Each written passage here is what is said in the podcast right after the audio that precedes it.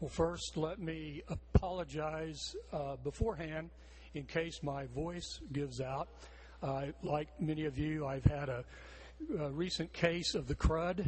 Uh, Dr. Brueggemann, that's a Oklahoma medical term. and uh, but I did want to give this introduction. So, on behalf of the Barton Clinton Gordy Committee, uh, Phil and Marilyn Keeter, Nancy and Jerry Hudson, my wife Pam and I We'd like to welcome you to the 50th anniversary of the Barton Clinton Gordy series. Uh, like my predecessors, I would like to quickly thank uh, of some people that have made this presentation and many of these series beforehand possible. But before I start that, Dr. Kroll has re- asked me to announce that we will have a full DVD series, uh, all four presentations available in the uh, uh, near the Cokesbury register. There will be a basket on the left hand side of the register. Just put your name and address. Dr. Kroll said they will bill you, and you will have a wonderful collection of these presentations. First, I would like to acknowledge and thank our sponsor families Dr. and Mrs. L.S. Barton, Dr. and Mrs. Fred Clinton, and IV and Bona Gordy for their generosity that has made this one of the premier lectureships in the country. I think Dr. Brueggemann would agree that this is truly a give, uh, an act of giving theology. So, uh, thanks to those families. Thanks also to our Boston Avenue staff, always ably led by our senior minister, Dr. Biggs. We'd like to thank also Brenda Reed, Sherry Goodwin, uh, for all those on the staff that do so much to make this series uh, so wonderful year after year. Thanks also to our wonderful chancel choir and to uh, the Panseras for their great leadership and their talents. Thanks to the two Sunday school classes, the Maranatha and the Horizons classes, for the dinner last night and again tonight. The, the meals add uh, warmth and uh, great relationship opportunity for our uh, series. Thanks also to the volunteers that provide and serve the wonderful refreshments at the reception following uh, each presentation. And I'd also like to say a special thanks to our television and to our technical crew. These people are behind the cameras uh, in the sound room uh, every week, and for all special presentations such as this, they do such a wonderful job. And without them, the lights would dim and the audio might go away. if, if you've um, been with us um, Sunday and Monday, you know you're in for another treat tonight. Our speaker is a noted scholar and theologian. He was William Marcellus McPheeters Professor of Old Testament at Columbia Theological Seminary in Decatur, Georgia, for 17 years until his retirement in 2003. And he now serves as pres- uh, Professor Emeritus. He's a graduate of Elmhurst College. He holds a, a, a BD from Eden Theological Seminary, a Doctor of Theology from Union Theological Seminary, and a PhD in Education from St. Louis University. He was named the Distinguished Alumnus by the Union Theological Seminary. An ordained minister in the Church of Christ, his life has been devoted to a passionate exploration of Old Testament theology. He is one of the world's leading interpreters of the Old Testament and is a skilled and beloved preacher, and I think we can all attest to that. He's written more than 60 books and he is a contributor to the Living of Questions series and, was, and participated in the Bill Moyers 1990 PBS television series on Genesis. At lunch, my wife said, You must have been very busy writing. And he said, If you write a little bit every day for 50 years, you don't have to do a lot. Last week, while standing in line at a luncheon, I happened to be standing next to the professor of Hebrew Bible uh, right here at Phillips Seminary here in Tulsa, which is also the home to two of our previous presenters. Um, I asked her if she had read Dr. Walter Brueggemann. Her face brightened, her eyes lit up, and she said, "Oh yes." And she had she had read him and went on to name five or six of his books. Then she said she had had the uh, had had the privilege of hearing him speak, had even met him, and as fate would have it, years later ran into him uh, in an airport. Uh, she then looked at me and said, "You know, in my world, he's a rock star." After another great anthem by our chancel choir, please welcome back to the pulpit for the concluding presentation of the 2012 Barton Clinton Gordy series, the Reverend Dr. Walter Brueggemann. Well, you know, when you do uh, this many uh, presentations, uh, you have two worries that you will run out of material and that you will run out of people. And uh, you hope you run out of both at the same time. I uh, have kept in abeyance uh, this story. I guess I don't need to use it, but uh, back in St. Louis, you may recall that the other baseball team was the St. Louis Browns, and they were never very popular. And uh, management decided to move them to Baltimore, where they became the Orioles. But in the last year in St. Louis, the attendance got smaller and smaller and smaller. And you know how the loudspeaker says, Ladies and gentlemen, here are tonight's lineup. On the next to last game, the loudspeaker said, Sir, here are the lineups.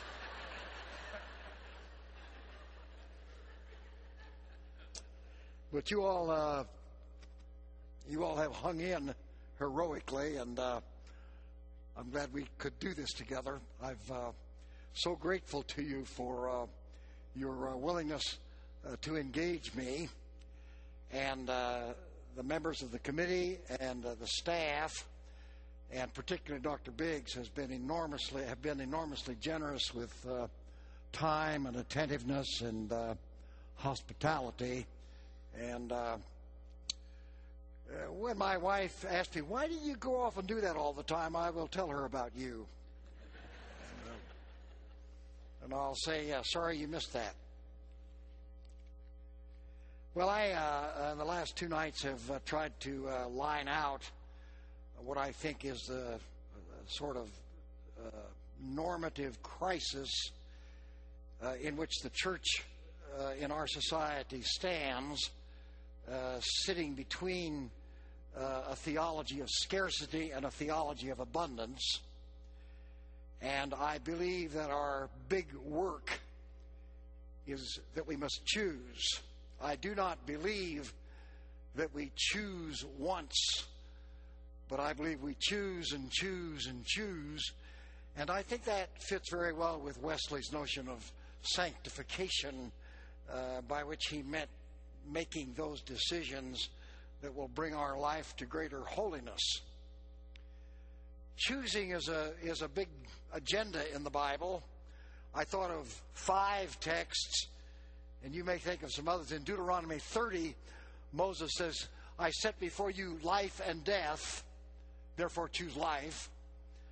Uh, Joshua 24, a text that's more familiar to you, um, Joshua says, Choose you this day whom you will serve. As for me and my house, we will serve Yahweh uh, Elijah at Mount Carmel uh, with that contest in which he says, if Baal is God, serve Baal, and if Yahweh is God, serve Yahweh. You cannot do both.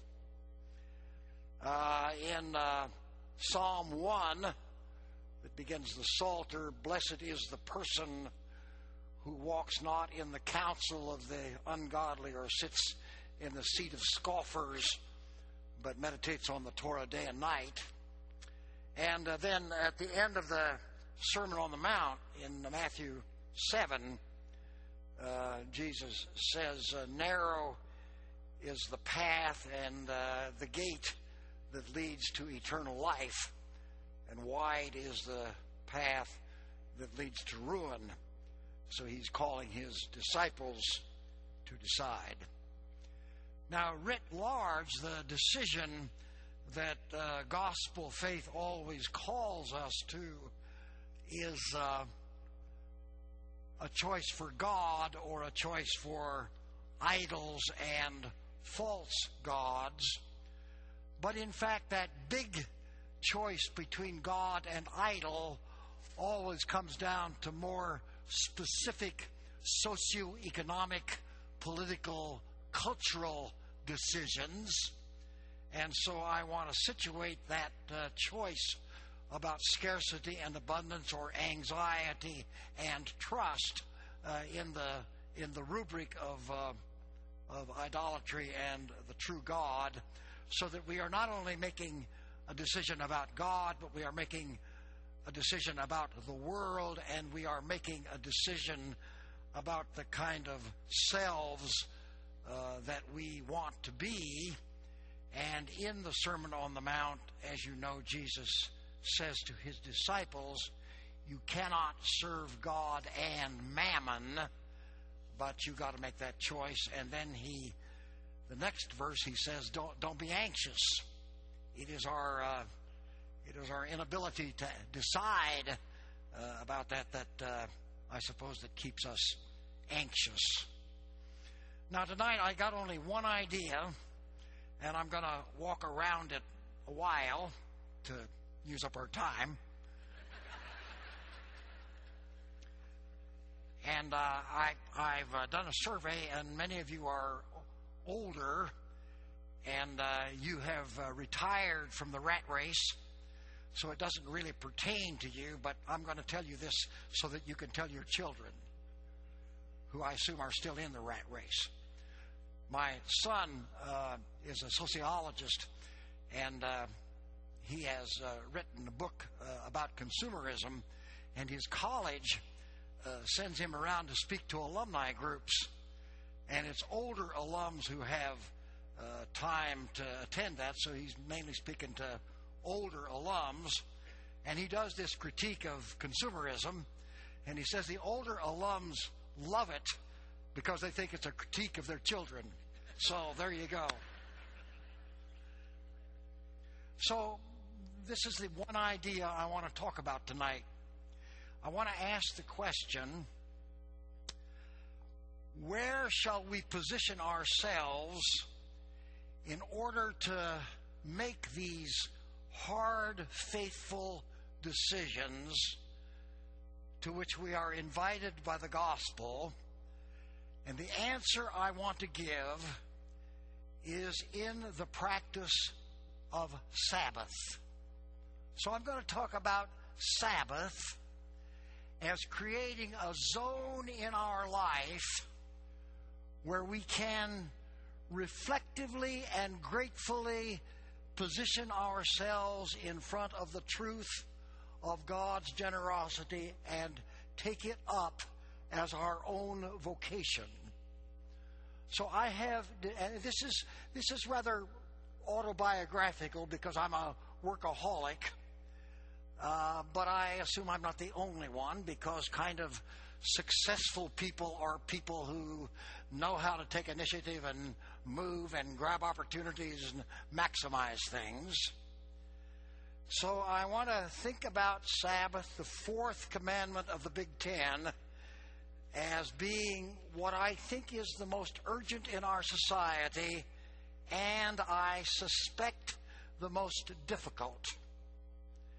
As you know, the fourth, I will not talk about all ten, but the fourth commandment on Sabbath comes after the second commandment about no graven images. And I take that second commandment to say the pursuit of commodity. Because graven images are gold, silver, precious metal. And the best narrative about graven images in the Old Testament is the narrative of the golden calf in which Aaron says, I just put the gold in and out came a God. And they all bowed down to gold. And Karl Marx picked up that story to talk about commodity fetishism. Well, I suppose you could see it Sunday night the way people caress their Oscars nicely. It's the best thing that could happen to somebody. And as you know, the fourth commandment comes before the tenth commandment Thou shalt not covet, thou shalt not practice acquisitiveness, thou shalt not make acquiring stuff the goal of your life. So I have this imagination that God or Moses, I don't know which one, or maybe Gerhard von Rad, who is the most important Old Testament teacher in my lifetime, one of them arranged the Ten Commandments. Uh, so that Sabbath is creating open space for the freedom of the gospel between the pursuit of commodity and the desire to acquire more for our life. And that's why I want to think about this because we live in a society that believes the pursuit of more will somehow make us safe and will somehow make us happy. And what we know in our heart of hearts is that hustling to get more advantage eventually does not make us safe and does not make us happy because we are the most commodity ridden society. And everybody knows we're not a safe society and the statistics show that we're not a very happy society. Some of us are safe, some of us are happy, but not our society. So that's my launching plan, and I want to develop it in two directions uh, because, as you may know, the Ten Commandments appear in the Old Testament in two versions or in two places.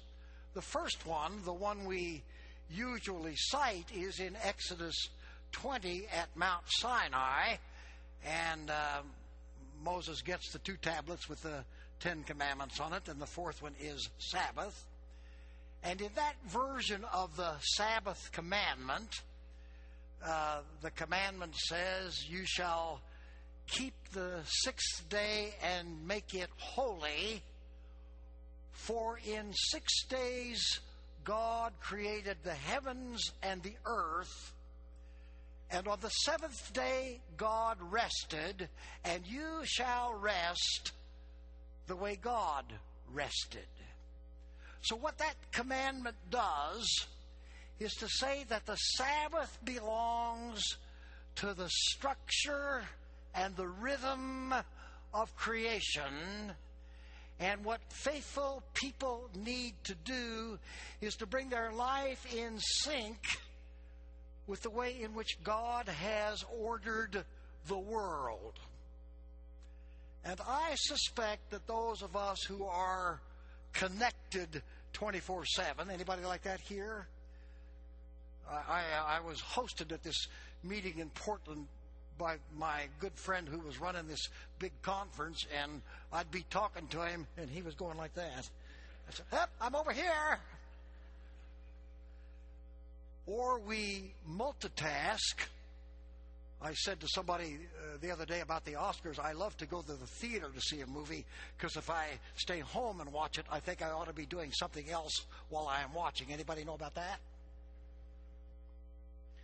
I read a book recently. It's entitled Never Say Die, and it's about the problem of aging, in which she argues that except for a very few privileged people, old age is economically and health wise a dreadful stage for most people. And then she talks about boomers. That must be some of us I never remember where that is, who believe that by uh, dieting and working out and cosmetic surgery, you can stay young forever. You can beat creation. You can fool your. And what she goes on to say is that that's simply a marketing strategy, and uh, people find out too late that it's not true. So, getting in sync with the rhythm of creation means to recognize that we are daily in our life moving toward death, and the big deal is to prepare ourselves to die a good death. So, this text in Exodus 20 probably refers to two other texts. It probably is a direct reference to Genesis 1. You know how Genesis 1 goes. God created for six days and he said it's good and it's good and it's good. And finally he said it's very good. And then at the beginning of Genesis 2 it says, and God rested. And God made the seventh day holy. Now, when you think about it, that's an extraordinary act on God's part to decide that I am not going to the office today to do anything about creation. Because I need a break. And because creation is reliable, because seed time and harvest and summer and winter and cold and heat will not cease from the earth.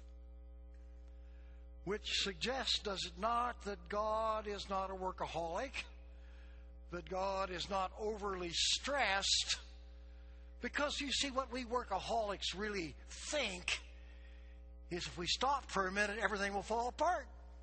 And sometimes it does. But God knows better than that, so that God has ordered our common life to create space not for shopping, not for working out, not for watching sports. Those are not Sabbath.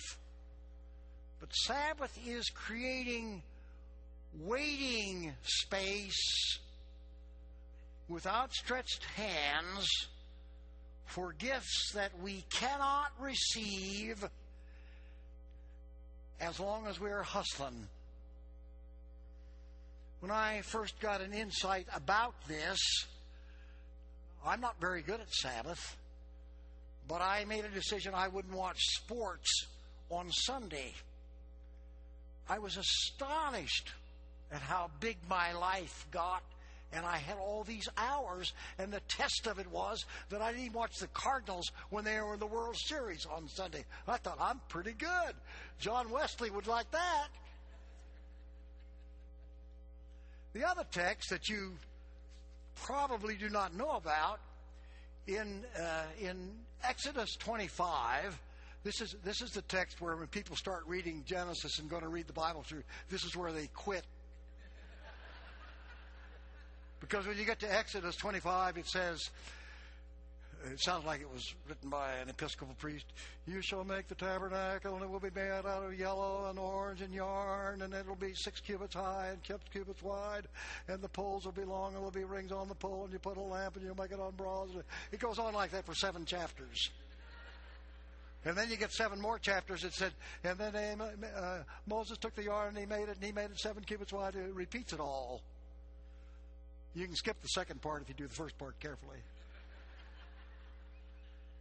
But what interpreters have noticed is in that chapters there are seven speeches by God about how to make the tabernacle. Seven speeches. And the seventh speech is about the Sabbath, which means that this text is arranged to match creation in Genesis 1. Seven days of creation, seven speeches, seventh day for Sabbath, seventh speech about Sabbath.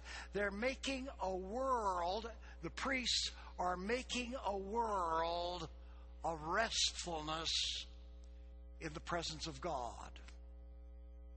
The seventh speech that ends in Exodus 31 says, You better keep the Sabbath or you're going to die. I, I didn't dream that up. And then it says, this is most amazing. And then it says, because on the seventh day God rested and was refreshed. It's hard for a Calvinist to imagine that God needs to be refreshed. Now, let me tell you about that word refreshed.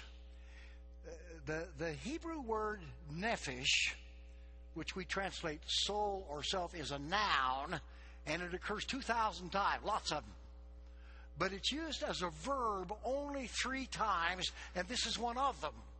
So, what that word that means that we translate refreshed means God got God's self back. Because God's self had been depleted by the work of creation. Now, that doesn't fit with our orthodox notions of God that God could be pooped. But God is pooped, and tired, exhausted people are not the best folks in the world. They are easily manipulated, they become conformist, they become depressed. So God resolved that God would not stay depleted, but would create space to become God's full self again. And then understood that God does not want any of us to live depleted lives, which eventually happens to us if our life is defined by the rat race of scarcity. So, Sabbath is a day for basking in God's abundance of good food and much time. So, Sabbath is work stoppage that says to our children and our grandchildren that my life does not consist in being productive and in being a consumer. That is not who I am, and that is not what my identity is about. My identity is given to me as a gift when I pause to remember that I am a creature who is in sync with the way the Creator has ordered the world of seed time and harvest and summer and winter and cold and heat. Well, I think we have to make pay attention to that because we now live in a technological era where we don't have to pay attention to any of that if we choose not to. And that rat race leads to an overly important sense of self. It leads to a sense that I haven't done enough yet. Somebody just pointed out to me that all of these wonderful television commercials that offer you a good deodorant and a good beer and a good car really are communicating to us as we watch that right now you have a deficiency. You've not yet got it right. You can if you buy this. But right now you're kind of an inadequate failure. That's what the that's what the theology of scarcity wants us to believe about ourselves. Now the second trajectory of Sabbath is in Deuteronomy 5 after Moses and Israel cross the Jordan or as they are about to cross the Jordan, Moses repeats the whole business again, and he repeats the Ten Commandments. And it's just like Exodus 20 in Deuteronomy 5, except for the Sabbath commandment. The fourth commandment is different. I think Moses took a little liberty. Because in Deuteronomy, the Sabbath commandment says, On the seventh day you shall rest you and your son and your daughter male slave and your female slave and the immigrant that lives in your community and your ox and your ass. I think it's really good to rest your ass.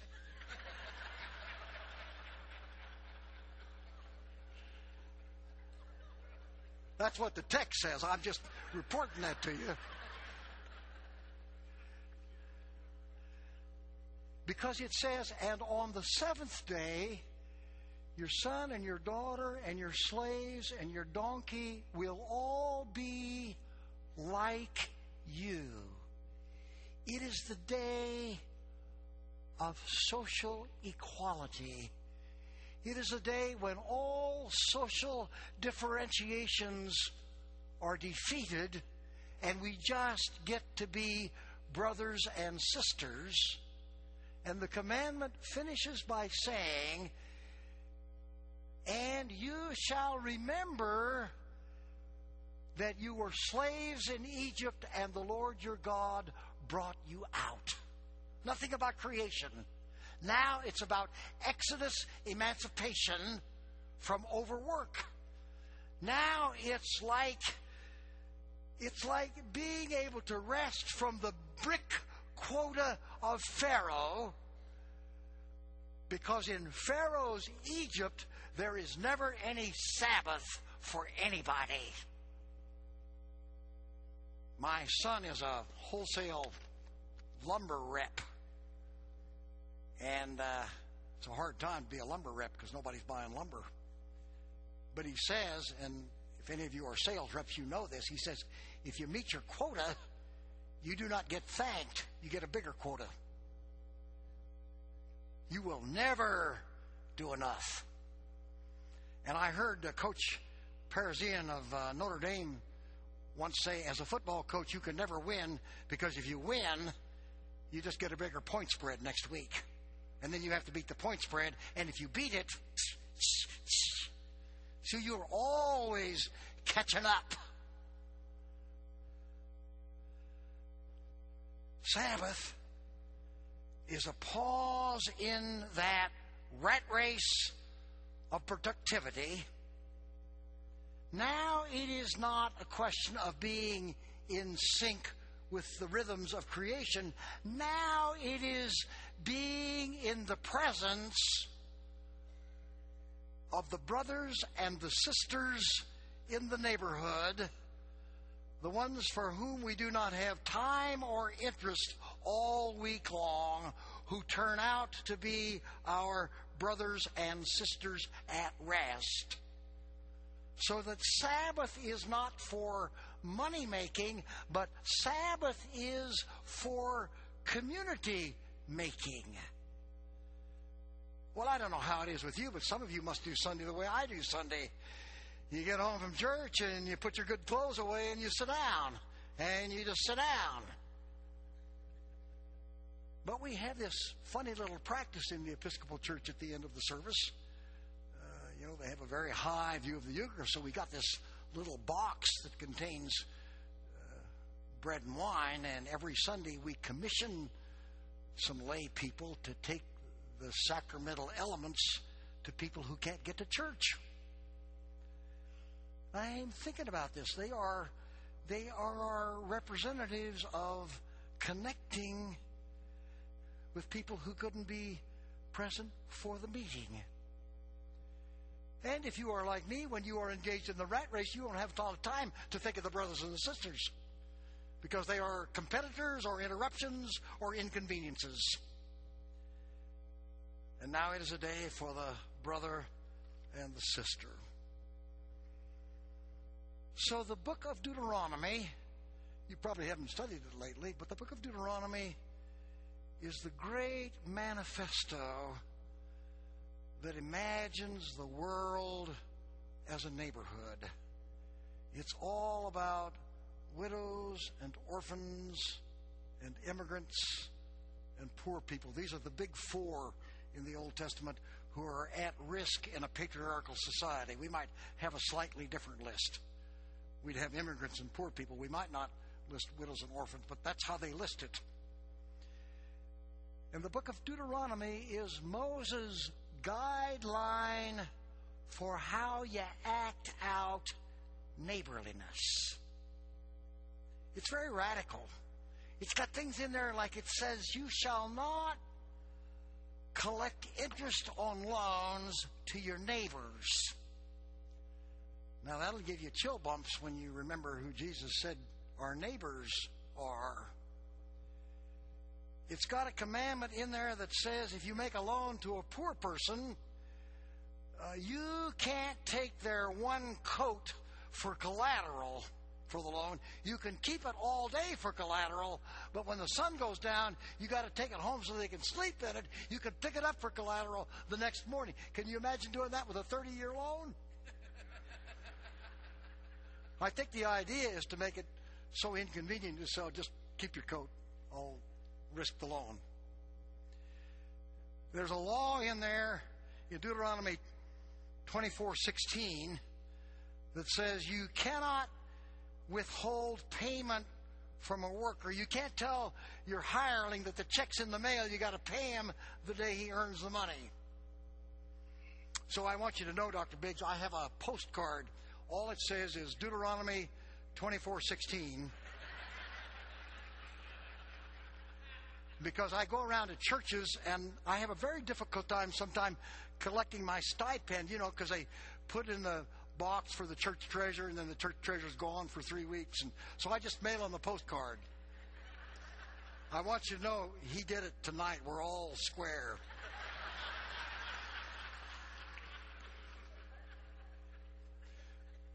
But, but you see, you see what, what these laws are about. It is an argument that the practice of economy must be subordinated to the well being of the neighborhood. And the economy is simply a way to enhance the neighborhood and the cleavage between the haves and the have nots. That's what Sabbath's about. And the end of chapter 24 says that if you harvest your grapes, don't go back and pick up what you dropped. Leave them for the widow and the orphan and the immigrant. And when you cut your wheat, don't go back and pick up. Leave it for the widow and the orphan and, the uh, the immigrant and the third crop. So it lists the money crops of grain, wine, and olive oil. It's a welfare program. It's a provision that the community makes for the people who do not have resources and some scholars believe that it is the oldest welfare program in the history of the world. That Sabbath is an awareness that our life is about our neighbor. And then you may know that in the book of Deuteronomy, after you get seven days, in Deuteronomy 15, you get a law about seven years. It's called the year of release, which says that at the end of seven years, if poor if a poor person owes you money, cancel the debt. Now, I'll give you a little Hebrew grammar. I know you've been wanting that. He, biblical Hebrew has no adverbs the way it expresses the intensity of an adverb, it repeats the verb. So it says give. If you want to say really give, it says give, give. Right in the sentence. Give, give. In this law about the year of release, there are five absolute infinitives. You can't spot them in English. There are more intense verbs in this law than anywhere else in the Old Testament which is Moses saying, I mean this. And then he says, Do not be hard hearted or tender uh, or tight fisted. That's what he says. About granting poor people space to live their lives because you were slaves in Egypt and the Lord God brought you out to a good place. And then, as you know, after you do seven days, and after you do seven years, one time in the Old Testament you will come to seven times seven years, which is the year of the Jubilee. The Jubilee year, according to the Bible, is the year when everybody was given back the stuff that they have lost in the rough and tumble of the economy, because the Bible intends that there should not be a permanent underclass, but the economy should be organized so that everybody has a viable chance to participate in this. And there are people who believe that at least in the Gospel of Luke, which I said was the most radical, that what Jesus is doing, paragraph by paragraph, is that he is acting out the Jubilee year, which of course subverts all conventional economics. Now, it would depend on how far you want to entertain that side of kind of radical thinking. But what if we, with some intentionality and discipline and regularity, what if we created those open spaces in our weekly schedule in which we are not taking notes about the next thing we're going to do, but we are simply waiting and pondering in gratitude the abundance of God the Creator who overwhelms us with more than we need. So I will uh, finish with one other text and then make one additional comment and then I will be done. The text you know very well where Jesus says in Matthew 11, all you who are weary and heavy laden, all you who are pooped from the rat race, come unto me, for my yoke is easy and my burden is light. Now, what you need to know is that the word yoke is used in the Bible for taxation by the Roman Empire all you who are worn out by the demands of the empire, all you who are used up by the rat race, give your life over to the easy yoke of Jesus, who doesn't ask much. He just asks you to give yourself away for the neighborhood. Last comment that I want to make I now worship in an Episcopal church where we celebrate the Eucharist every Sunday. But it doesn't matter how often you do it. Well, it matters, but it doesn't matter. But it's the same when you have communion, that you are handed that bread. And I have come to think that this moment of handing of the bread is kind of a metaphor for Sabbath. We do not take the bread, we receive the bread. We receive the bread as a gift, and we know that loaves abound because these loaves come out of the heart of the Creator and we are in a receptive mode. And we ponder the gift of life that God wants us to have in abundance. And we don't have to hustle, we don't have to worry, we don't have to be anxious, we don't have to run.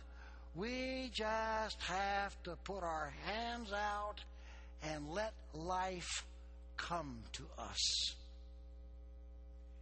It is my conviction that if the church practiced that with regularity and discipline, something would happen to the politics and economics of our society. Because when you are in a receptive mode, you cannot be mean spirited. This yoke is so easy and this burden is so light, and we are invited to it. Very good news.